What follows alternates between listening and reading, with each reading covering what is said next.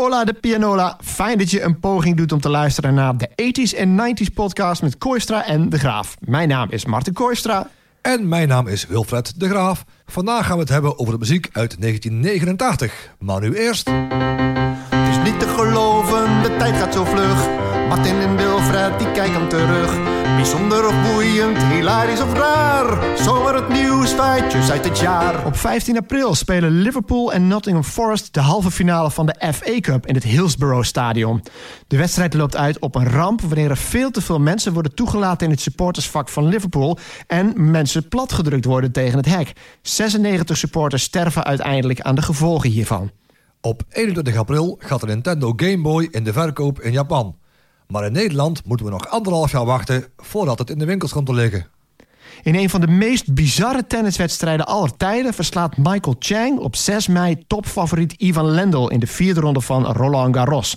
Tot ieders verbazing wint Chang uiteindelijk zelfs het toernooi. Op 2 oktober om kwart voor vier debuteert RTL Veronique op de Nederlandse televisie. De eerste uitzending begint met het Luxemburgse volkslied en de Luxemburgse omroepster Honly Thor. De eerste aflevering van het RTL Nieuws begint om 6 uur en wordt gepresenteerd door Jeroen Pauw. Op 10 november breekt een enorme menigte de Berlijnse muur af en kunnen bewoners van Berlijn voor het eerst in 38 jaar vrij uitreizen tussen Oost- en West-Berlijn. In de bioscopen doen sequels het goed dit jaar. Ghostbusters 2, Little Weapon 2 en Back to the Future Part 2 behoren tot de populairste films van het jaar. En de meest succesvolle film van het jaar is ook een sequel, Indiana Jones en The Last Crusade. Ja, ik ga toch schipperen, want ik ga toch nog wijzigen. Ik had er eentje in gedachten. Maar voor mij het nieuwtje is dan toch RTL Veronique. Dat was toch wel heel bijzonder. De komst van commerciële televisie in Nederland. En ik wist wel dat het in dat jaar was, maar wat ik niet wist, is dat ze begonnen met het Luxemburgs volkslied. En dat ze een Luxemburgse omroepster uh, hadden. Weet je nog waarom dat was? Dat had volgens mij te maken met een soort van, uh, van U-bochtconstructie. Dat het signaal via Nederland naar Luxemburg ging. Omdat ze daar wel de juiste vergunningen of zo uh, hadden. En dan het signaal vanaf Luxemburg weer terug ging naar Nederland. Ja, het was inderdaad zo'n zo'n vage regeling in de wet. Het mocht geen Nederlandse commerciële zender zijn. Zoiets was het. Dus het moest formeel een Luxemburgse zender zijn. En ja, Jeroen Pauw zat er al. En er waren bijna allemaal gewoon Nederlandse eh, televisiemakers. Ja, je begint met het Luxemburgs volkslied. Zet er een Luxemburgse omroepster neer. En dan is het dus een, een Luxemburgse zender. Maar RTL 4 was wel iets nieuws. Al is het maar omdat het inderdaad een, een concurrent opeens was van het NOS-journaal. Ja. Wat kun jij je nog herinneren van de komst van RTL 4? Was, was dat iets wat heel veel speelde bij jullie thuis? Ja, vanaf het moment dat RTL 4 uh, kwam, werd het toch wel regelmatig uh, opgezet. Ja, je had natuurlijk altijd het NOS-journaal. Dat was het boegbeeld. Om dan toch over te schakelen op het RTL-nieuws. Dat was iets waar... Nou, dat, dat was wel, zoals het heet, het, uh, het, het, het ultieme. Wat je als RTL 4 wil bereiken. En daar hebben ze uiteindelijk ook wel uh, slagen in gemaakt. Door RTL Nieuws is nu echt wel een geduchte concurrent van het NOS-journaal, toch? Ja, precies. Want het lijkt wel een beetje of, zo het, uh, of het, uh, het NOS-nieuws... een beetje de modernere versie onderhand is van het Polygoon-journaal. Allemaal wat, ja, wat statischer en stijver. En het RTL-nieuws is allemaal net, wordt net wat luchtiger gebracht. En je ziet ook, ook ja, al een beetje aan de, aan de kleding van de presentator... Hè, Jan de Hoop zit ook gewoon altijd in zijn, uh, in zijn trui. Oh ja, dat is ochtends, ja. Ja, en ook altijd gewoon... Ja, die brengt het altijd gewoon leuk. Ik, heb altijd, ik, word, ik word wakker met Jan. Die zitten volgens mij ook al vanaf het absolute begin. Die zitten al heel lang inderdaad. Het ja. RTL ontbijtnieuws met Jan de Hoop. En die zitten gewoon nog steeds. Ja, en ik, ik luister nog steeds gewoon heel graag naar hem. Goed, voor mij dus RTL Veronique. Uh, wat is voor jou het meest interessante nieuwtje hier, uh, hier uit dit blokje? Het einde van de Berlijnse muur. Ja, want dat was altijd al een dingetje. Ja, ook gewoon, je kon als, ook als kind en als puber eigenlijk je niet voorstellen... bijvoorbeeld ook al in, in, in de stad Berlijn zelf... dat je een, een, een Oost- en een West-Berlijn uh, had. Hoe ver was je daarmee bezig? Was dat iets wat, waar jij op school veel over hebt gehoord? Of ben je ooit in Berlijn geweest of iets dergelijks? Nee, ik ben er nooit geweest. Maar op school was het toch wel zodanig, denk ik, dat het speelde... dat ook wel ja, diverse leerkrachten het ook wel vaak genoeg hadden, ook over die muur. En ook wel eens, wel eens verhalen vertelden van mensen die ze ooit uh, konden. Of ook weer verhalen die doorverteld zijn. Ook over ontsnappingspogingen en zo. En ook over hoe families dan uh, ja, gesplitst waren en zo. In mijn beleving speelde Over de Muur van Klein Orkest ook een belangrijke rol. Want dat was 1984, geloof ik, was dat een hit. Het werd ook weer een hit na de val van, van de muur, overigens. Maar dat was denk ik voor heel veel mensen, zeker van mijn generatie, was dat een, een, een aanknopingspunt. Je hoorde Ja. dat en je kreeg een beetje een idee van hoe dat eigenlijk in elkaar zit. En verder Ja. was je daar niet zo heel erg bewust van. Tenzij, wat in jouw geval is gebeurd, is er op school over werd gepraat. Ja, het was ook gewoon heel, heel spannend. Je zag het ook helemaal voor je. Dat ook gewoon om de zoveel meter een grenswachter eh, zat die gewapend was. Ja, en de Koude Oorlog. Ja, ik heb zelf nooit het gevoel gehad dat ik nou een Koude Oorlogkind ben of zo. Misschien dat ik iets te jong voor was, maar de Koude Oorlog hield toch bij veel mensen de gemoederen wel bezig. Hoe was het bij jullie thuis eigenlijk? Was het iets wat überhaupt speelde? Want er is een beeld van Koude Oorlog, angst voor de atoombom en zo. Nou, er is wel een tijdje geweest dat, dat ik wel het idee had dat er toch wel, toch wel een beetje, eh, ja, ook op school, dat een beetje een angst was. Ja, op een duur toen het begon over eh, het plaatsen van, eh, van kruisraketten in Nederland. Van dat we denken, ja, als dat het begin is hè, van de staankruisraketten, stel je wordt als land gebombardeerd en ze bombarderen die kruisraketten, zit je wel met die mysterie in je eigen land. Ja, was je daar toch een stuk bewuster mee bezig dan, dan ik op dat moment? En ik op dat moment je zat van, ja, je ziet die protesten en je denkt, eh, ja, te jong of zo, of te naïef, denk ik. En Ja. bij mij thuis werd er ook niet heel veel over gesproken. Helaas misschien wel. Ja, want onze grote vriend Armaan heeft er zelfs nog een liedje gemaakt. Liever een Rus in de keuken dan een raket in je tuin.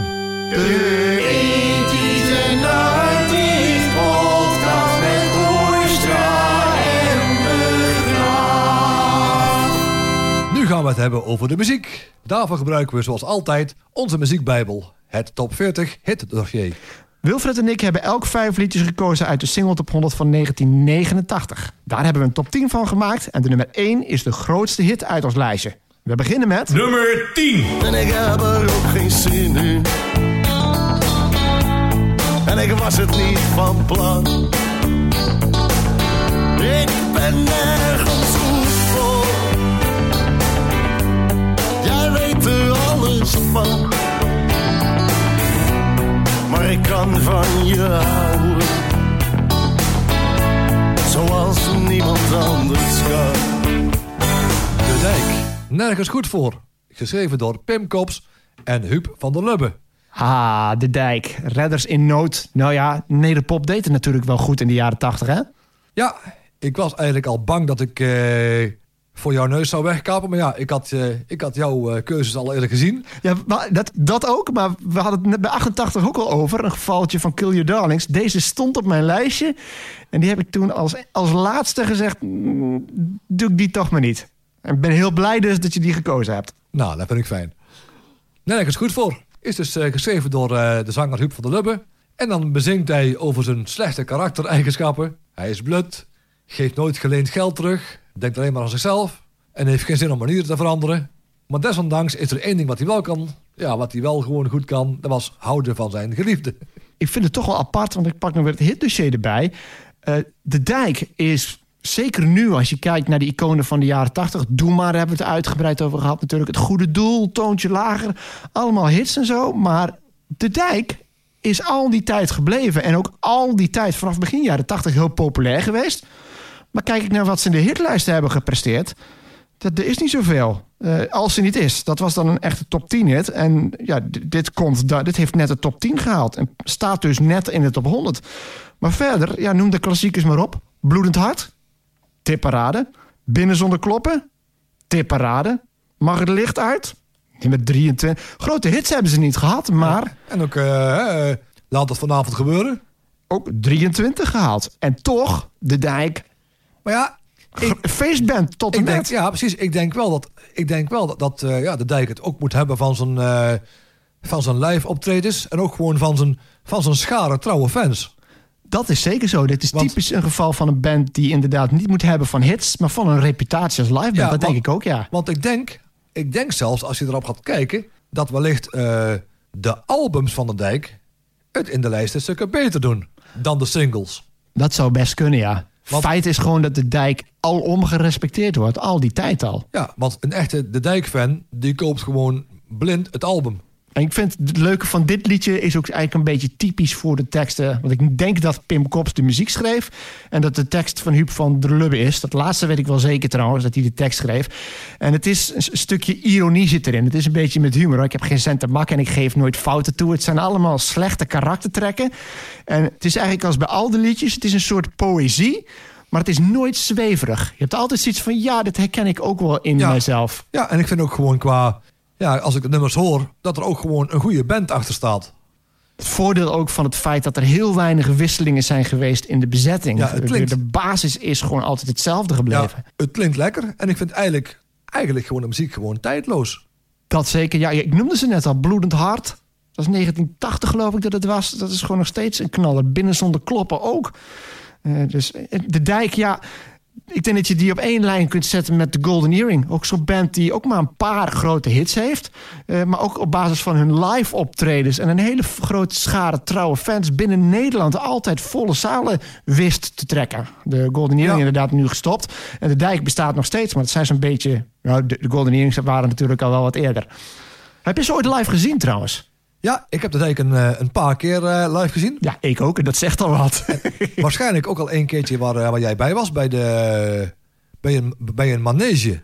ja, en daar was, het, daar was jij ook bij. Dat was het ontzettend koud, weet ik nog. Ja, het was heel koud.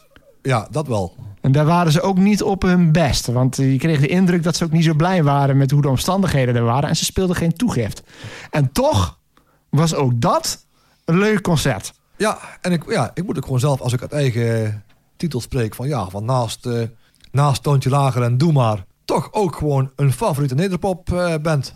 Ja, nu, je weet, ik heb in een nederpop eh, coverband gezeten. En daar was de basis was inderdaad Doe maar en De Dijk. Ja, Daar kon je zo uitplukken. Ik geloof dat we- dat een moment hebben gehad... dat speelden twee sets van drie kwartier of zo... en daar zaten vier liedjes van de dijk in. Maar ja, de, een nederpop coverband... Nederlandstalige pop coverband moet ik zeggen... zonder de dijk? Nee, Eh, nee, no way. nee. Ook nu niet. nee, want dan word je niet serieus genomen. Zo is dat. Ik kan het niet alleen. is denk ik misschien wel de grootste knal in het opzicht. Ik denk dat dat ja, bij de studenten en geweldige- bij het breed publiek... Ja, ja, ja, ook een geweldige plaat. Want ook meteen zo'n krachtig intro. Ja, heerlijk. komt hij wel weer. De dijk.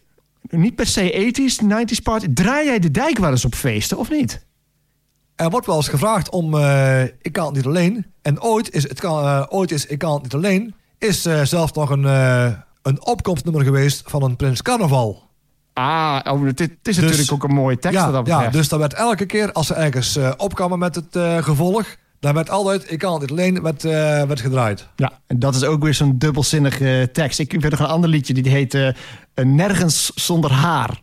Ja, ja, ja. ja je hoort hem al, hè? Ik, ik dacht dat... het- Ja, maar als je dit, het leuke is, als je die hele tekst doorleest... wordt nergens duidelijk waar het nou over gaat. Gaat het inderdaad van ik ben nergens zonder haar op mijn hoofd? Of gaat het om nergens zonder die mysterieuze geliefde? En dat is de kracht van de dijk. Dat vind ik zo fantastisch. Nummer 9. Anyway, push couldn't shove me to understand a path to a basic. Humans should have raced it in the first wave. Cause second wave for believers and believers will walk to it, then even talk to it and say, Y'all can't have none of that. Tell 'em what to say, Mace.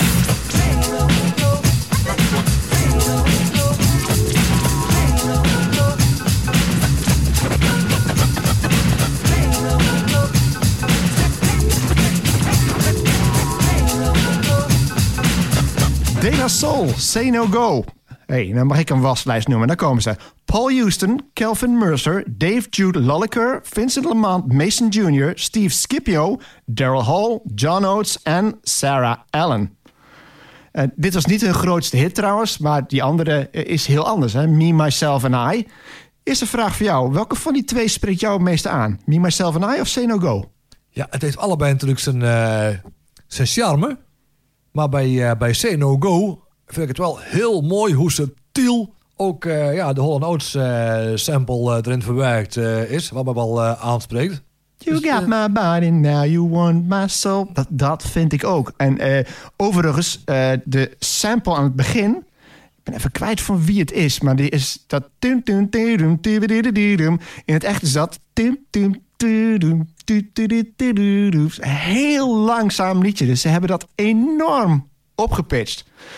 Het mooie van De La Soul is in die tijd... ze behoorden tot een soort beweging binnen de hip-hop, zou je ze kunnen noemen. Nee, dat was het. Eh, genaamd The Jungle Brothers. Er zat onder andere eh, Q-Tip van de Tribe Called Quest zat er ook in. Als een van de bekendste die erbij zaten. Eh, en die waren een soort tegenbeweging tegen NWA. De NWA die hadden in 88 of 89 Straight Outta Compton uitgebracht. En daar was heel erg over geweld en anti-politie. En het gaf een vrij negatief beeld van laten we zeggen, het leven in, eh, in, in ghetto's. En De La Soul die wilde daar een positief geluid tegenover zetten. En Me, Myself and I is dat. Say No Go is een liedje dat gaat gewoon over, of gewoon over... dat gaat over drugs. En wat voor invloed dat heeft op mensen in de omgeving waar ze vandaan komen.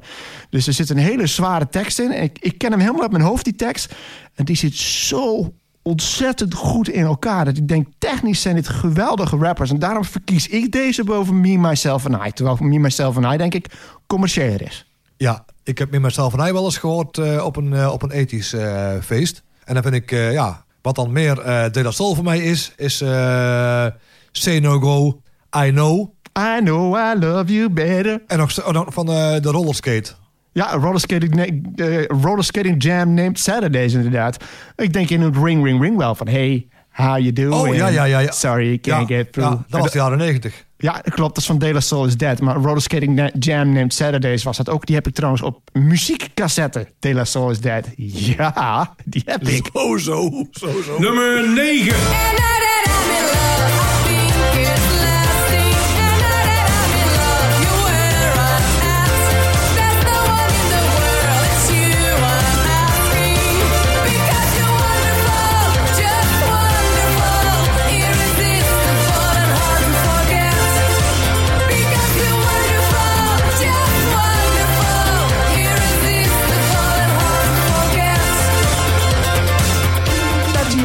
Met Wonderful. Geschreven door de haast onvermijdelijke Hans van Eyck. Jawel, hier zijn we het over eens. Hè? Deze vinden we allebei leuk. Ja, heerlijk. Wat vind jij hier dan zo leuk aan eigenlijk? Ja, ik keek elke aflevering van eh, Spijkerhoek. Ja, Patty was ook natuurlijk wel een leuke, eh, een leuke verschijning.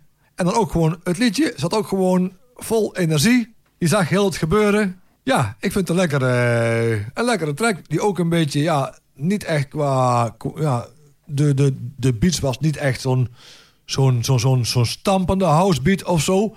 Maar wel gewoon een lekker, eh, een lekker tempo. En ja, klonk ook goed. Weer die hoek, hè? Because you're wonderful. Kijk, Spijkerhoek, ik heb nog eventjes teruggekeken hoor. Even de leader weer, van hoe zat het ook weer. Maar eh, jij noemt Patty Starburg, of zo, zij, dat is niet Patty Starburg, is Marilou Steenis. Eh, die speelde ook nog later trouwens in Vrienden voor het Leven. Dus ook een heel succesvolle serie. Maar er was nog iemand anders die ook in die serie speelde. Die vond ik interessanter. En Die, die, dat was Manouk van der Meulen. Die Ja. speelde een beetje de evil brunette. En die, die speelde later ook nog in Medisch Centrum. Was dat later? Medisch Centrum West. West. Ook zo rond die tijd.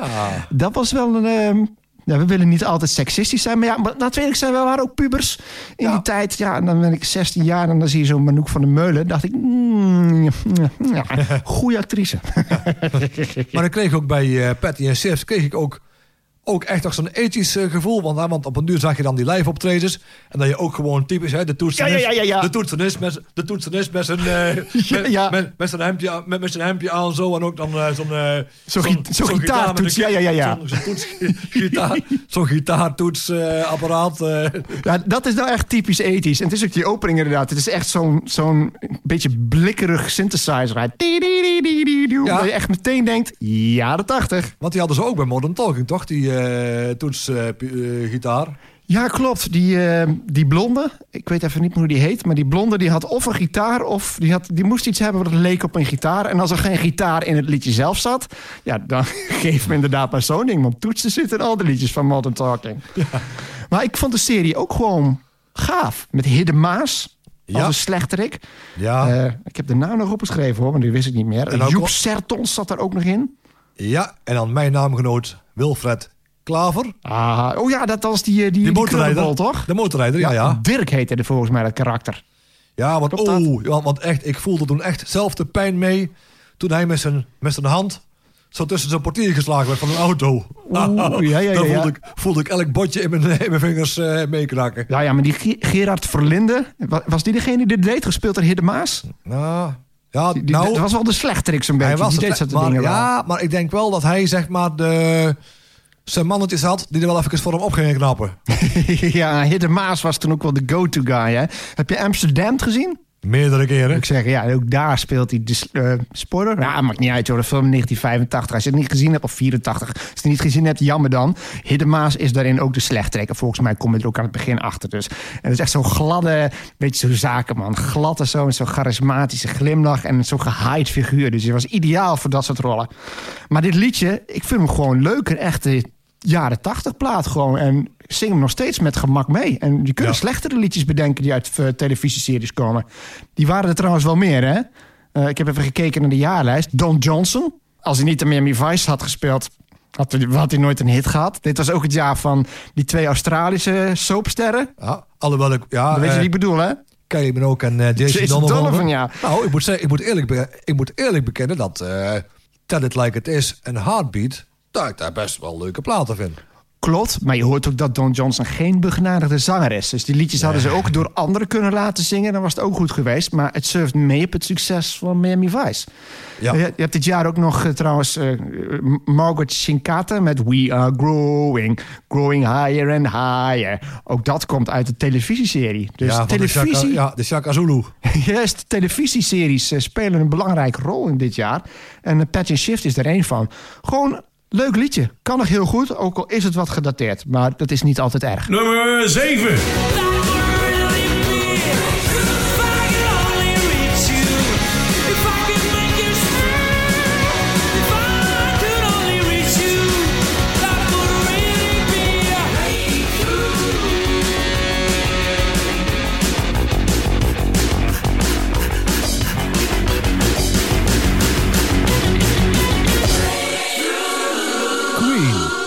Breakthrough, geschreven door Queen. Hoe is het mogelijk dat we Queen eigenlijk nog niet, althans de muziek niet besproken hebben? We hebben volgens mij bij Live Aid wel over ze gehad, maar nog niet over de muziek. Omdat misschien eh, van die andere jaren andere platen misschien net wat leuker of interessanter waren om over te hebben. Ja, dat klopt. Maar is het goed dat we aan het eind van de jaren 80 dat je het toch nog even aanhaalt? Want waarom pik jij deze dan er wel uit? En bijvoorbeeld niet zoals eerder Radio Gaga of zo, We Want to Break Free of een van die andere hits die ze hebben gehad. Ja, ik vond dat eh, ja, echt een mooi, eh, mooi nummer sowieso. Want eh, ja, ik vernoem net van dat het geschreven is door Queen. Wat ook volgens mij een beetje een, eh, een gevolg is van dat op een duur, na een dikke ruzie, dat op een duur Freddie weer eh, bij Queen terugkwam. En dat hij ook gezegd heeft van dat alle rechten allemaal gewoon niet onder hem vallen, maar gewoon onder Queen. Ja, het was me- punt, daar heeft hij inderdaad ook wel toegegeven. Hij ging op een gegeven moment solo. En hij dacht, ik ga dat allemaal zelf doen en dat gaat lukken. Want er werd ook een beetje op hem ingepraat. Hè? Dat, dat, dat is ook niet zo vreemd. Feit is ook, als wij denken aan Queen, denken wij aan Freddie. Ja, Zo is het gewoon. We weten dat het arrest ook heel belangrijk zijn. Maar Freddie Mercury is wat Queen maakt. Alleen een misvatting is... Dat was ook zijn inschattingsfout. Dan gaan mensen ook vertellen van... Jij bent de grote man en jij kunt het ook solo. Terwijl de kracht van Queen juist was dat al die anderen... John Deacon en eh, Brian May en Roger Taylor... die waren allemaal verantwoordelijk voor die hits. Er was niet één iemand die er bovenuit sprong. Dus de kracht zat in het collectief. En zijn soloalbum, zijn solo-carrière kwam ook gewoon niet van de grond. Ja, dan komt hij met hangende pootjes terug. Klopt, ja. Ja, zo zie je maar weer. Eh, ja, iets hoeft niet afhankelijk te zijn van, van het boegbeeld, eh, zeg maar. Want als je een muziekstuk eh, hebt, dan hoeft bijvoorbeeld een klein geluidje in een plaat... dat je denkt, dat is juist de kers op de taart. En hier hoor je dat eigenlijk ook. Je hebt dat, dat intro, waar gewoon heel veel stemmen... dat is a cappella, met heel veel stemmen over elkaar heen. En daar heeft in ieder geval Roger Taylor ook meegezongen. En de hook van het liedje is... Dat is de bas, een hele simpele bas van John Deacon. En dat pakt je gelijk. Ja, en daarmee kun je meteen testen als, eh, of jouw eh, speakers eh, stereo aangesloten zijn. Want du- du- du- op links en daarna du- du- du- du- du- du- du op rechts. Ah, heb je hem daar ook wel eens voor gebruikt of niet? Daar eh, had ik een zekere kroeg-eigenaar van kunnen overtuigen, maar daar heb ik een, eh, had ik een andere plaat voor gebruikt, namelijk eh, Barry Maguire met eh, Eve of Destruction. Om aan te tonen van, Stefan, bij jou in de kroeg is in de zaal het geluid van de linkerkant en in de café voor aan de rechterkant. Nee, geloof ik niet. Ik zeg, nou, draai die plaat. Dan hoor je de zang, hoor jij in het café. En de gitaren hoor jij in de zaal. En toen luisterde die. Oh ja. Maar zo was dit dus ook geproduceerd. Dat wist ik niet. Achter me. Ga ik het toch eens een keer op de koptelefoon luisteren. Ik heb zoiets een keer ontdekt bij veel ouder liedje. En ik denk dat het bij heel veel van die platen is. En daar speelde ik ook mee. Want wij hadden dan eh, Please Please Me van de Beatles. Toevallig. Maar we hadden dan een knop op onze stereo-installatie. En dan kon je hem op mono of op stereo zetten. En als ik hem op stereo zette en ik deed de balans helemaal naar links... kreeg ik hem gewoon instrumentaal.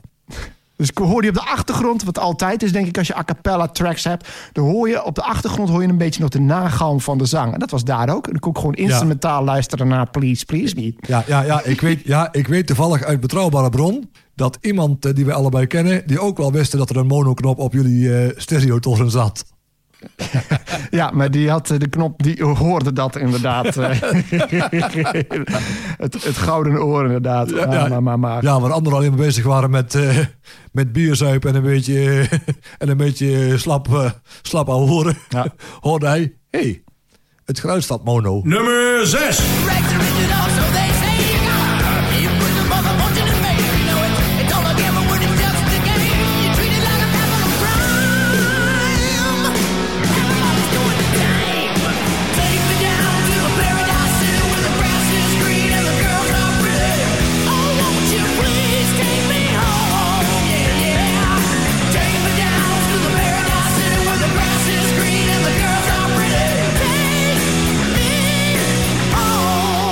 Roses Paradise City, geschreven door Axl Rose, Jeffrey Isbell, Saul Hudson, Michael McKagan en Steven Adler. Ik kijk je alweer angstvallig aan. Is het een beetje net als eh, Paulo Conte en Sinner de Conner? Heb, heb je hier iets mee of niet? Ja, Paradise City vind ik een, eh, ja, echt een hele goede plaat. Oh, dat, dat verrast mij dan, dat het nou Omdat niet er- echt commercieel is. Omdat er, eh, nou, Nou ja, nou omdat, er, omdat er ritme in, ook gewoon lekker, omdat er ook gewoon lekker ritme in, in zit. En eh, ook misschien wel een beetje de invloed ook van, eh, van, thuis uit, van dat mijn jongere broertje. Die eh, ja, toch wel regelmatig Guns N' Roses opzetten. En ja, dat kon ik wel waarderen. Hè. Dan zongen we al ja, in, de auto, in de auto op vakantie naar Frankrijk. Stond er ook wel zo'n cassette op. En dan had ik, ja, ma- ik maakte altijd hele complete, complete bandjes eh, vol. oh ja, lekker bandjes samenstellen. Bandjes samenstellen, Ja, ja. ja. Oh, oh hè, van die vindt, eh, die vindt hij leuk, die vindt mijn moeder leuk, die vindt vaders eh, leuk, die vindt John leuk. En Een dan, beetje het vak leren voor ander publiek draaien. ja, Ja, ja. Een, beetje, een beetje dat. En dan zongen wij altijd, en, en dan kwam John. John die kwam aan van... Take me down to the paradise city where the girls are green and the grass is pretty. ja, Dus de tekst eventjes verkeerd doen dan. ja, ja, ja, dat was echt... ja, die kan, ik, die kan ik heel goed, eh, ja, die kan ik heel goed hebben. Dat verrast me wel. Jij lijkt me meer iemand die een duidelijke voorkeur zou hebben voor Sweet Child of Mine. Ja, vind ik ook een hele goede plaat. Wordt ook wel regelmatig op, eh, op feestjes eh, aangevraagd. Maar Paradise City, ja, ik kon er echt gewoon goed mee leven. Want dan, als ik, me, als ik me niet vergis, ik had toen de tijd ook nog ja, een, een, Walkman. En dan stonden achter elkaar, stonden volgens mij op, op zo'n cassette, stonden, stonden Paradise City, eh Tone Loc, Wild Thing Ja. en eh Nene Cherry, Manchild. Aha. Nene Cherry. Ja, ja, ja, ja. Spoiler alert. Ja, ik, voor mij is het wel een van de eerste... Nou, Het is, het, is, het is altijd een discussie. Is het nou metal? Het zit er tegenaan. Het is eigenlijk gewoon stadion rock. Metal is toch echt wel iets harder nog. Maar dit was voor een... Ja, als, je, als je kijkt, dit is de nummer 33 in de top, eh, in de, de top 100 van dat jaar.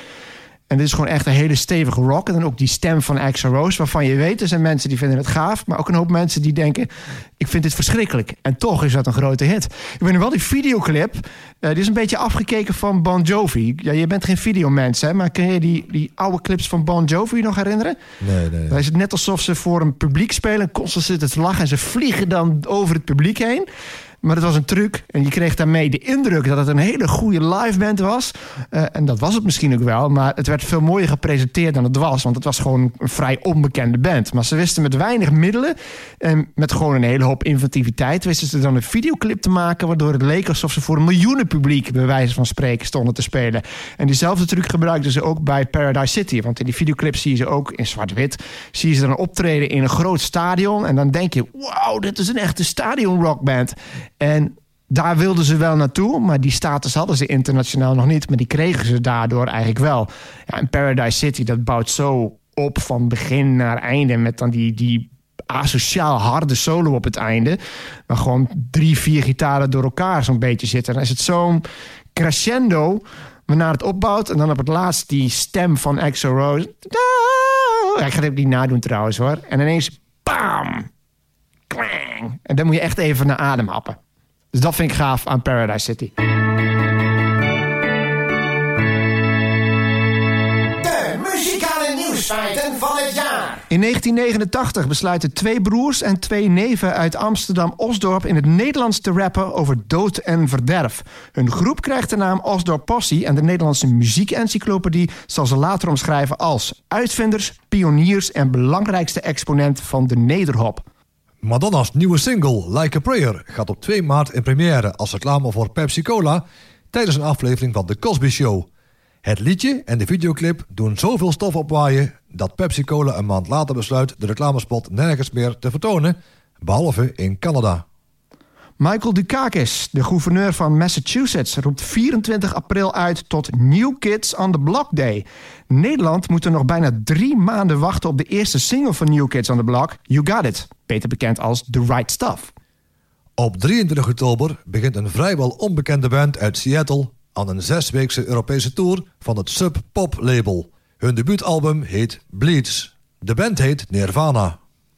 Precies een maand later debuteren zowel de Happy Mondays als de Stone Roses in het Britse muziekprogramma Top of the Pops. Zij zijn de belangrijkste exponenten van een nieuwe Britse muzikale beweging die de geschiedenisboeken in zal gaan als Manchester. Aan het eind van het jaar scoren Jive Bunny en de Mastermixers hun derde nummer 1 hit in Engeland met Let's Party. Daarmee evenaren ze de records van Gary and the Pacemakers en Frankie Goes to Hollywood. Nou, wat vind jij het interessantste nieuwtje? Dat vond ik het gebeuren rond eh, Madonna, Like a Prayer. Wat herinner jij je daar nog van? Dat eh, de videoclip eh, gemaakt eh, was en er uit allerlei hoeken, oh, al wijzend vingertje van godslastering en allemaal uit christelijke hoek dat er zoveel protest was vanwege een, een videoclip. Het ging onder andere om het feit dat er een zwarte Jezus was en dat zij die kuste. ja, wel weer typisch voor Madonna. Dat hij toch op allerlei manieren steeds... ofwel ja, een beetje de tijd vooruit is... of die, of die doet voor iets waardoor ze, in, in, ja, waardoor ze weer in het, nieuws, eh, in het nieuws komt.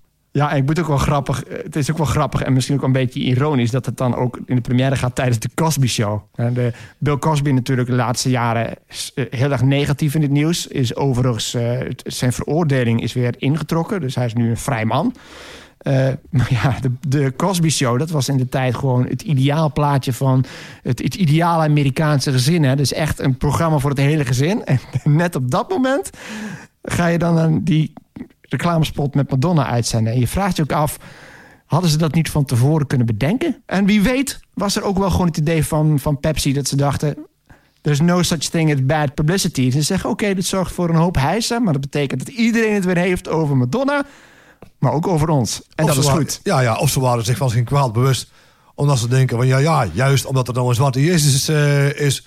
En, en bij de Cosby Show, dat gaat, o- hè, dat gaat over een donkere familie. Nou ja, we, hadden het eerder over eh, die clip van of dat Michael Jackson in Rusland als eerste eh, westerse, eh, westerse figuur op televisie kwam. Dat was ook een Pepsi-reclame.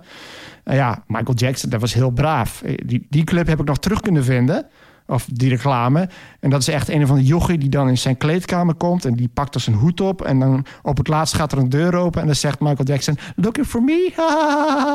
en meer is het niet. Dus dat is een hele brave reclame van iemand die in de tijd gewoon ook heel braaf imago had. En Madonna, denk ik, ja, dan zoek je ook een beetje de sensatie op. Ik, ik denk dat dat wel ingecalculeerd is. Ik denk ook dat het Pepsi geen windeieren heeft gelegd. Wat denk jij? Ja, ik ken de cijfers niet. Nee, oké. Een heel politiek antwoord. Heel verstandig wellicht. Ja, en voor mij, ik hoor twee bandnamen waarvan ik denk, die vind ik allebei gaaf. En dat zijn de Happy Mondays en de Stone Roses. Want Manchester, ja, ik heb een verzamelalbum van de Stone Roses, Fool's Gold. Oh, Zo'n goede plaat. En Happy Mondays, Pills and Thrills en Bellyaches met Step On. Die ken jij zeker, toch? Als ik het hoor misschien wel. He's gonna step on you again. Eh, Oké, dat komt dan ietsje later. Dat is ook niet eens een grote hit geweest, maar wel een beetje een, een clubklassieker. Met de beroemdste maraca-speler aller tijden. De- de Happy Mondays vind ik gewoon lachen. En die, die hadden een maraca-speler en dat was Baz. Baz, lange, nou hele magere man, waarvan twee dingen wist. Hij, eh, eigenlijk had hij muzikaal niks in te brengen. Maar hij stond gewoon tijdens elk optreden zwaar onder invloed van drugs. Stond hij met twee maracas gewoon over het podium te banjeren. Eh, en hij was ook gewoon de dealer van de band. Dus die stonden vaak gewoon stijf van de speed stonden die op het podium. En eh, die hele band heeft gewoon daar een, negatief imago aan overgehouden. Tenminste, ze waren een beetje de bad boys of Manchester. En hebben een, een korte tijd inderdaad gloriejaren gehad. Tot bleek eigenlijk dat de zanger eh, eigenlijk helemaal niet kon, Sean Ryder, dat hij eigenlijk niet kon zingen. Maar laat het toch ook weer teruggekomen. Happy Mondays, gewoon Pills of Thrills en Bellyaches. Luister dat album. Dat is nou echt het, een beetje het top van wat dan heet Manchester. Want al het gedoe met de baggy trousers ook, komt ook uit die periode. Maar er zit ook gewoon goede muziek onder. En Stone Roses en Happy Mondays behoren wat mij betreft eigenlijk tot de absolute piek op muzikaal gebied van Manchester.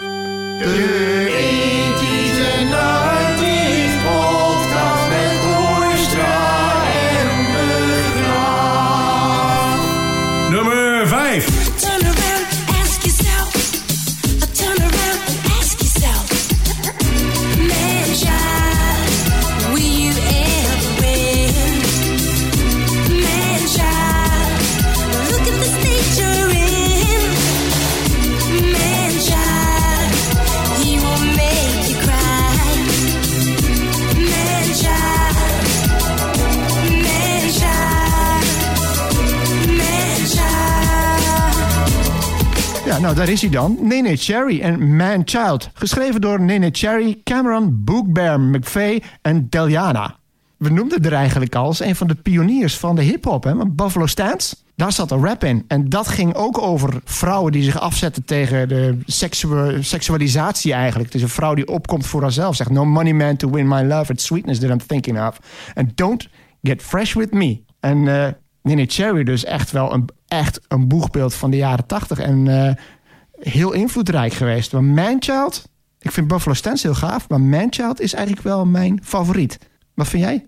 Ja, vooral omdat het eerst een beetje zo helemaal doet, eh, doet toedoen als een, eh, als, een ware, als een ware ballad. Met een beetje een lekkere beat erachter.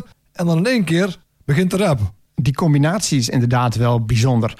Nou is zij geen geweldige zangeres. Maar ik, vind, ik, ik probeer een beetje de tekst te doorgronden. En ik ben er nog steeds niet helemaal uit. Sowieso al het refrein en ook die drumbeat die eronder zit. Oh, dat heeft zo'n heerlijke groove. Het is zo'n plaat waarbij je gewoon lekker achterover kunt leunen. En je kunt laten meezweven. En als het gaat om hip-hop, dit kan het dus ook zijn. Gewoon dikke synthesizer eronder. Ja, Een goe- goede, mooie zangmelodie eronder. Ja. En een lekker geheimzinnige tekst.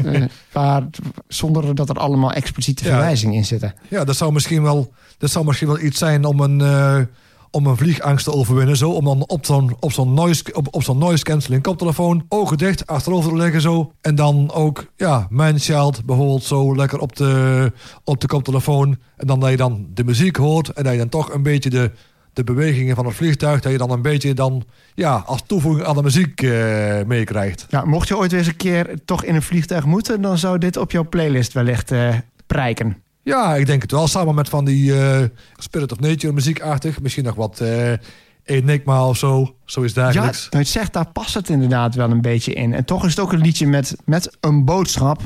Maar nog steeds een boodschap die ik moeilijk vind om te doorgronden. Ja, van de hitsingles die ik dan eh, ken van eh Nene Sherry... vind ik dan wel dat Manschild en eh, Buffalo Stance... toch wel mijn persoonlijke keuring goed doorkomen. Maar dan vind ik persoonlijk... vind ik In the City Mama ietsjes minder. Je kan het nog niet zo voor de geest halen. In the. City Mama... Ik, ik, weet- ik weet, ik heb gehoord heb inderdaad. Ik vind Buffalo Stance en Manchild vind ik geweldig. En In the City Mommy vind ik ook wat minder. Ze heeft daarna nog wel een liedje uitgebracht. I've Got You Under My Skin. I've Got You Under My Skin. En dat is een liedje dat werd gemaakt in het kader van een album... dat bedoeld was om aandacht te vragen voor de AIDS-epidemie in Ja, ja. 1990. Oh ja. Oh, maar nou krijg ik in één keer weer een pling momentje. Dat is waar ik ook nog de single van heb. Kisses in the Wind. Nee, Cherry. Nene Cherry. Oh, oké. Ja, die staat, klopt. Die staat inderdaad ook. Heb ik hem net dicht gedaan. Even kijken wat hij gedaan heeft, hoor. Kisses in the Wind. Ja, een beetje een uptempo eh, nummer. Nog sneller dan, eh, dan Buffalo Stance. Kisses, ja. Ik ken hem niet, maar ik, weet, ik ga je dit zeggen. Ik ga hem luisteren als ik thuis kom. Nou, die, dat is een, heeft nummer 14 gehaald, dus het was ook een minder grote hit. Dus wat dat betreft is het mij vergeven. Maar ik vind, Ja. dat, vind dat niet fijn als een liedje van toch een best succesvolle artiest is... en dat jij die single wel kent en ik niet. Dus die ga Nou, ik luisteren. Kisses nou. van In the Cherry. Pst, groot geheim. Ik heb die ook gewoon in mijn single collectie. Oeh, helemaal. Je hebt hem ook nog op single. Moet niet gekker worden. Nee, nee, nee. nou, in ieder geval kunnen zeggen dat we allebei wel een liefhebber zijn van In the Cherry. Nou ja, op zich is het wel een voordeel, want dan weten we tenminste...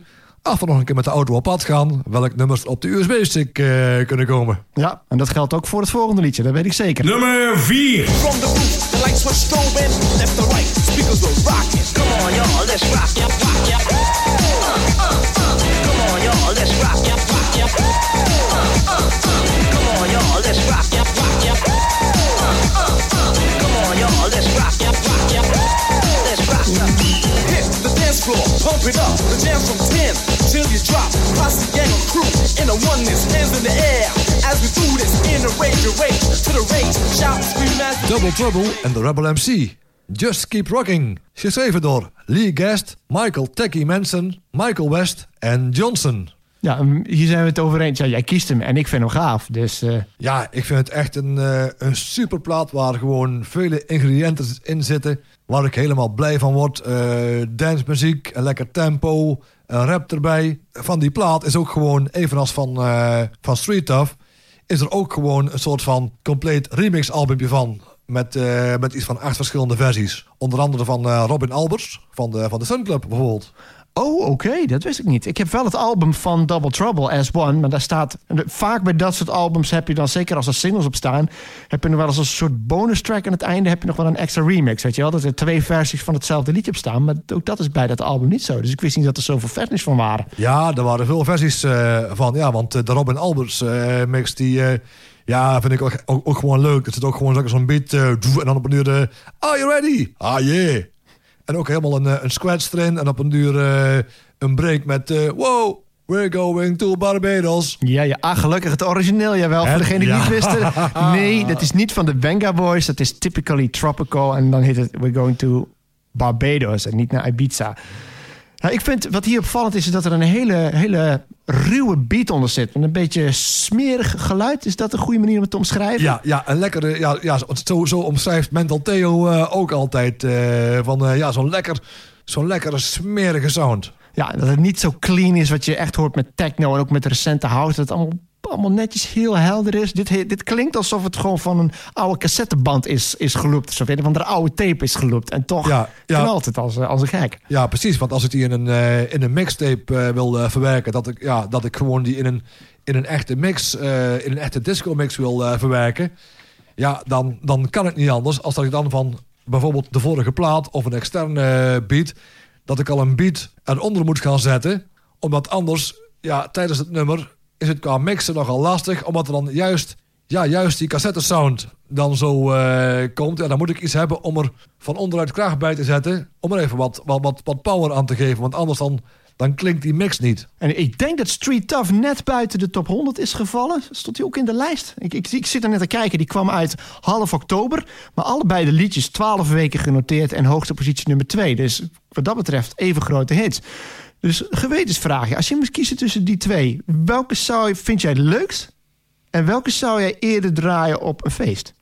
Eigenlijk vind ik eh, Street Tough het leukst, maar ik zou Just Keep Rocking, zou ik eerder op een feest draaien. Ja, ik ben, ben het met het eerste ben ik wel eens. Dat tweede ben ik benieuwd naar je argumentatie. Want ik vind het moeilijk om dan te kiezen tussen die twee. Want ze zijn allebei heel goed dansbaar. En ook allebei hebben ze wel een hoek. Ja, dat klopt. Maar ik weet dan, als, er ook, als je zo, voor zo'n menigte aan het draaien, eh, aan het draaien bent... dan weet je het ook gewoon degene die alleen maar ja, die niet aan het dansen zijn... maar aan het bier drinken zijn. Come on, ja, and rock you, fuck you. Woe! Oh, oh, ja, oké. Kunnen ze nog steeds? Ja, vind ik wel. Juist omdat ik, het, eh, ja, omdat ik ze niet echt kan vergelijken met andere platen eigenlijk. Dat geeft ook weer een, ja, een beetje een, een tijdloos karakter waar, eh, aan. Ik proef wel een beetje twijfeling. Dus het is niet een liedje dat je heel vaak draait. Dat je zelf regelmatig draait. Nee, op feesten niet. Maar ik, eh, ik zelf persoonlijk eh, wel ook gewoon standaard op mijn USB-stick. Misschien toch eens een keer stiekem tussendoor gooien op je eerstvolgende 80s party? Of Nou ja, ik heb in, eh, tot nu toe al aan die, alle, alle uitzendingen die we gedaan hebben... al wel heel veel inspiratie eh, overgehouden. Ik zal niet zeggen dat je dan richting zo'n ethisch anders party gaat. Maar ik denk wel eerlijk gezegd... Van dat dat heel goed kan zijn... als ik mij ja, gewoon heel goed laat leiden door de hitlijsten... dat ik dan eh, ja, wel een, een, een- een playlist en een set kan neerzetten... die de mensen misschien wel meer aanspreekt... dan het huidige misschien. Je weet het niet, maar het zou kunnen. Ah, je hebt sowieso wat dingetjes waarvan je, die misschien de moeite waard zijn om eens te proberen. Nummer 3. Some say troubles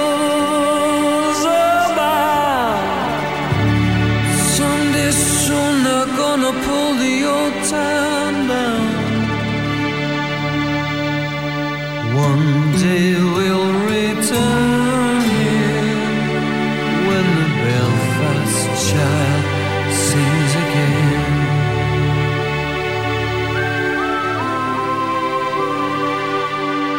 Simple Minds en Belfast Child. Geschreven door de Simple Minds. En het zal geen verrassing zijn. Het is geschreven naar aanleiding van de Troubles in Ierland. Eh, de directe aanleiding was de Ennis Killen bombing. Die plaatsvond op 8 november 1987. Eh, 8 november, dat is eh, drie dagen voordat de... Of, eh, op 11 november moet ik zeggen, 1918... eh, is natuurlijk de vrede getekend van Versailles. Dus dat wordt jaarlijks nog steeds herdacht. Op die dag, eh, of in die week moet ik zeggen, dat is het hele punt, worden de oorlogsslachtoffers herdacht. En het is altijd op een zondag. Dus 8 november 1987 was Remembrance Sunday. En tijdens zo'n herdenking heeft eh, de IRA een bomaanslag gepleegd, waarbij 11 doden vielen. En dit wordt wel gezien als een keerteken in de Troubles, omdat de bedoeling was dat daar Britse militaire slachtoffers zouden vallen, maar er vielen burgerslachtoffers. En het feit dat dat gebeurde, heeft veel mensen die op dat moment wat neutraal zaten of niet wisten welke partij ze moesten kiezen, gekeerd tegen IRA en tegen Sinn Féin. En Simple Minds die schreven dus naar aanleiding van die bomaanslag eh, een liedje over wat het betekent om eh, een kind te zijn in Belfast, verscheurd tussen twee facties. Er is ook nog een film uitgekomen trouwens, Belfast, van Kenneth Branagh, die er ook over gaat. En probeert een beetje te omschrijven hoe die verscheuring van een stad in elkaar zit. En het is echt een, een episch liedje dat opbouwt, waar ook heel veel productietrucjes in zitten. Het zit, zitten heel veel synthesizer in, heel veel, ik zou bijna kermisgalm noemen, maar een overdosis van galm om die melancholieke, ook een beetje Ierse, dromerige, of moet ik zeggen, nachtmerrieachtige sfeer neer te zetten. Omschrijf ik het zo'n beetje goed, denk je? Ik denk het, eh, ik denk het wel. Wat voor gevoel heb jij, heb jij bij dit liedje? Nou, ik moet eerlijk bekennen dat ik dat eh, ja, lange tijd gewoon altijd eh, overgeslagen heb. Want ja, ik vond het weer te langzaam en te veel drama uitstralen. Net als Troy en, en, en Max. Ja. Ja, ja, precies. Maar ik moet wel zeggen dat op een duur ben ik wel meer gaan waarderen. Dat ja, ook met name met, met de achterliggende boodschap. En dan ga je toch iets anders luisteren naar een plaat. ja, dat is ook echt niet iets wat je voor de gezelligheid draait. Nee, Maar het heeft natuurlijk wel die hoek van... One day we'll return in when the Belfast child sings again. En natuurlijk de, de Julian Flutes, de fluitjes. Het heeft allemaal folk-invloed en zo. Dus als je kijkt naar productie, is het prachtig gemaakt. En zoals je op het laatst ook zo dat uitschreeuwt... The streets are empty!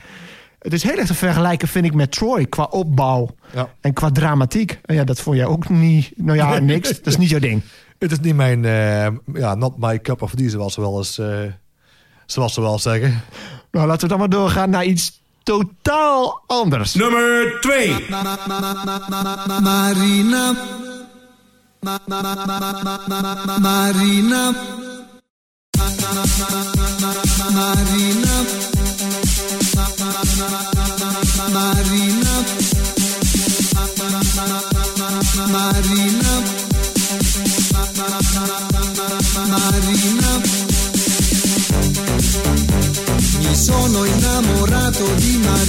Rocco Granata en de Carnations. Marina, de New Beat remix. Geschreven door Rocco Granata. Een grote contrast kan er haast niet zijn. Nee, nee, het is onmogelijk.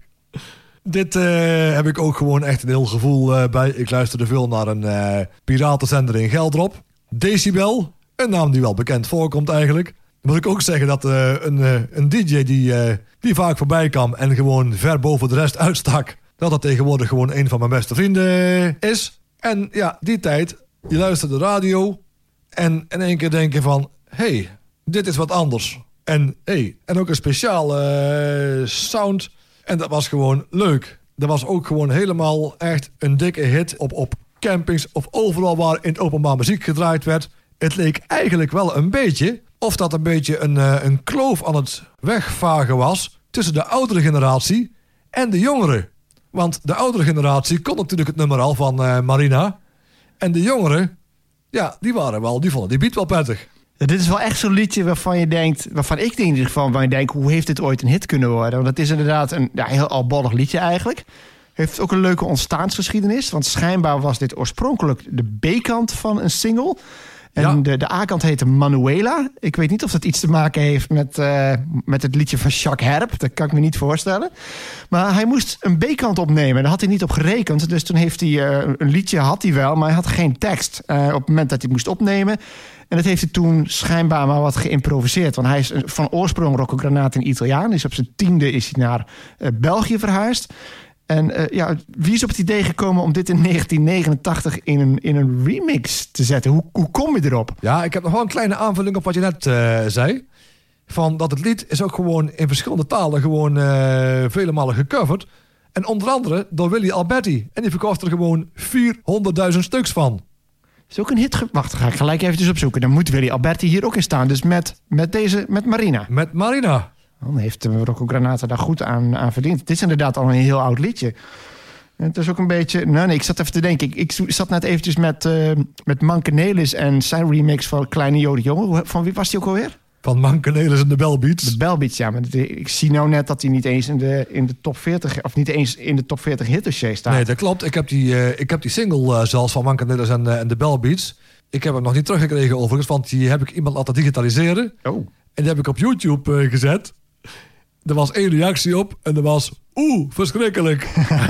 Mooi, hè? Maar Willy Alberti, eh, dat moet een liedje zijn... want ik weet dat het geschreven is in 58... en dat moet daarvoor een hit zijn geweest. Want eh, hij staat niet in de top 40 hitdossier... dus dan moet dat een hit zijn geweest voordat de top 40 begon. En dat zou best wel eens kunnen. Ja, misschien eh, te vinden bij eh, prehistorische hits of zo. eh. Nou, er, er is een eerdere editie van de top 40 hitdossier... die heb, heb ik nog wel liggen, denk ik... die ook teruggaat naar de prehistorie daarvoor. ja, Dus ik heb die, eh, ja, ja, ik heb die ook met die, eh, met die donkerblauw-oranje kaft. Dat is hem. Oh, dan weet ik niet of ik die nog heb. Maar ja, Ik heb editie 98. Rocco Granaat heeft in ieder geval goed aan verdiend. En dit was gewoon de nummer 11, geloof ik, van het jaar, hè? Ja, volgens mij wel. De man die erachter zat, dat was meneer Sergej Ramakers uit België. Kunnen, kennen we die nog ergens anders van? De naam zegt me Ja. zo niet direct ja, nou, die man ook nog, eh, is ook verantwoordelijk nog voor de, voor de hits van eh Confetti's. Teaspoon heeft je nog aan meegewerkt. Oké. En wat dacht je van dat hij degene was die heel die compositie maakte van Freddie Mercury, Living on My Own. Oké, ja, dat Confetti is natuurlijk Sound of Sea. Geen grote hit geweest, zie ik nou. In 1988, maar wel een echte clubklassieker. Ja, Ja, en, en Living on My Own, toch ook wel een plaat die, eh, die goed gedijt, denk ik, op feestjes. Ja, En het leuke inderdaad wat jij zegt is... Ja, ik, ik vind het zelf een beetje albollig... maar ik kan me voorstellen dat in die tijd, 89... dat vanwege de, de beat... dat je daar de jeugd mee op de, de vloer krijgt. Want bij bruiloften en partijen... dat je daarmee opa en oma ook op de vloer krijgt wellicht. Ja, ja, dat is het zo'n beetje, toch? ja, ja, en het leuke is ook gewoon als je dan gaat, een beetje gaat kijken, ook met, eh, als je dan kijkt naar eh hè, Sergej en Jo Bogaerts, dat is bijvoorbeeld de man achter eh Technotronic, dat eigenlijk, terwijl tegenwoordig overal de Nederlandse DJ's de pioniers zijn, waren toen de tijd, waren de Belgische producers, dat waren de pioniers op dansgebied. En Marina is overigens ook nog nummertje 2 van de serie van drie, die ik bij 88 vernoemde als eh, teaser alert over het intro. Want ook Marina, die begint... Maar, maar, maar, maar, maar, Ja. maar, maar, oh, met een sample, ja, ja. Althans, dat, Nou. dat stottereffect, hoe je het ook wilt noemen. Nou ja, dat, nog, ja, dat is ook inderdaad een, is inderdaad een, eh, een dingetje. Maar allebei beginnen ze, zowel Chica Cubana als Marina... beginnen gewoon met echt hoe het op een uur zo in het refijn zit... zit ook die a cappella aan, eh, aan het intro. Ah ja, dan snap ik wat je bedoelt. Het is het a cappella stukje van het refrein feitelijk. Ja, Nummer 1.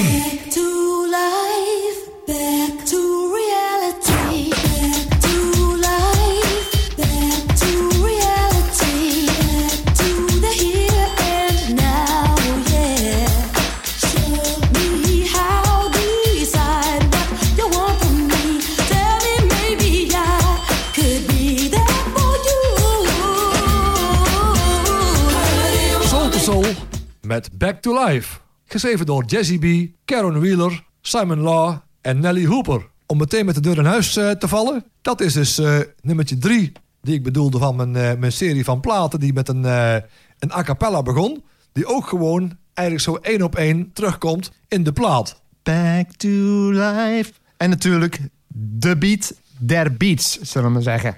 Ja, ook daarom gewoon ook weer lekker uniek in zijn soort. En ja, ook weer tijdloos eigenlijk eh, die, eh, die plaat. Wat dat betreft eh, waren ze eigenlijk al een beetje zijn tijd ver vooruit. Want ze wisten waarschijnlijk al, onze plaat is gewoon zo goed. We noemen onze plaat gewoon, het album heet gewoon Club Classics Volume, ja, eh, eh, Club Classics Volume 1. Dus ja, dat je gewoon weet, 30 jaar later weet je van, ah, de Club Classics Soul to Soul. Aan zelfvertrouwen geen gebrek. Helemaal, helemaal niks, want het nummer werd gezongen door zangeres Karen Wheeler. En voor die tijd zong ze als background eh, vocalist voor Elvis Costello, The Special A.K.A. en Howard Jones. Dat zijn geen kleine namen. Special zijn- A.K.A., dat wist ik niet.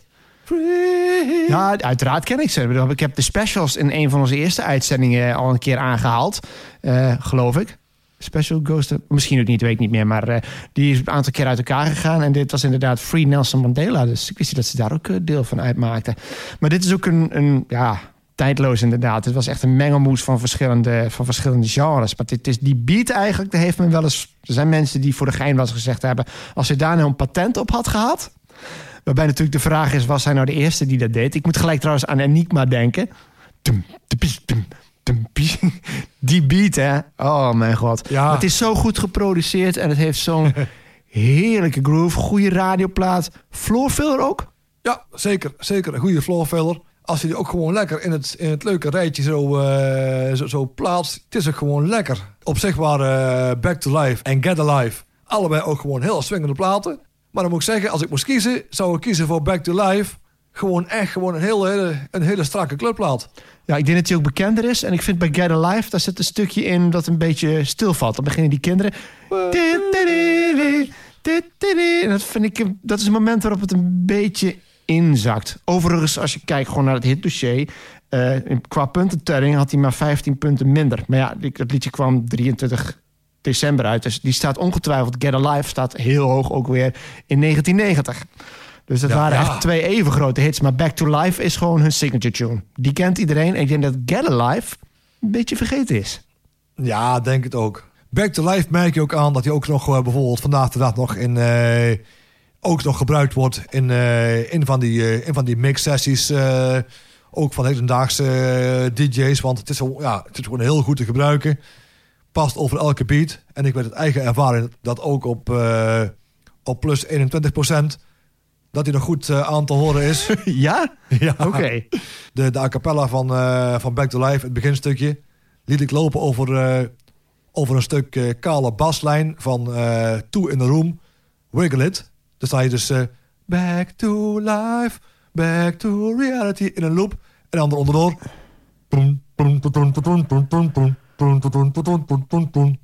Ja, oké, op die manier kan dat wel. Maar ik denk als je het liedje zelf, met de beat en alles... Nee, dan krijg je zo'n nee. dan krijg je versnipperd geluid, zeg maar. Dat denk ik ook, want ik vind juist het tempo van dit liedje is precies goed. Ik denk, die mag, nou geen fractie, mag misschien een, een fractie sneller, maar het is precies dat, dat ritme dat tempo maakt het nou juist zo- zo'n heerlijke plaat. Ook voor op de dansvloer. Als je dat gaat, zwaar gaat oppitchen... Maar dat geldt voor de meeste platen, denk ik. Als je die zwaar gaat oppitchen... dan verliest het iets van zijn oorspronkelijke kracht. Maar ja, als je alleen de a cappella pakt... Niet zo'n probleem, toch?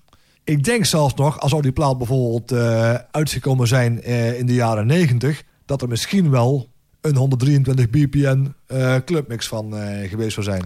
Dat zou sowieso kunnen, inderdaad. Ja. Maar- Maar, dan zou je denken dat de vocalen misschien wel een keer apart opgenomen zijn. dan, dat weet ik niet. Ja, maar dan denk ik ook inderdaad, als er mensen in de studio zijn, dat ze zeggen, nou, we gaan even een clubversie eh, maken, doe even opnieuw zingen, want eh, dan, anders dan eh, vervormt eh, de stem eh, te veel. Ja, het zou zomaar kunnen. Er zijn heel veel platen uit deze periode. En ook uit de jaren negentig. Dat is natuurlijk ook alweer zo. Die eh, de laatste jaren dan weer in geüpdate danceversies zijn uitgebracht. Dus eh ja, er was natuurlijk in de tijd ook al dat liedjes uit de jaren zestig... in een nieuw jasje werden gestopt. Bedoel, Jive Bunny is net langsgekomen. Dat was natuurlijk een meester in. Hoewel, die pakte gewoon het origineel natuurlijk en maakte daar een mix van. Maar nu zie je ook dat veel liedjes uit deze periode, eind jaren 80 tot midden jaren 90, dat die in een nieuwe versie dan eh, worden uitgebracht. En dan geüpdate naar, eh, naar de jaren 20 van deze eeuw. Ja.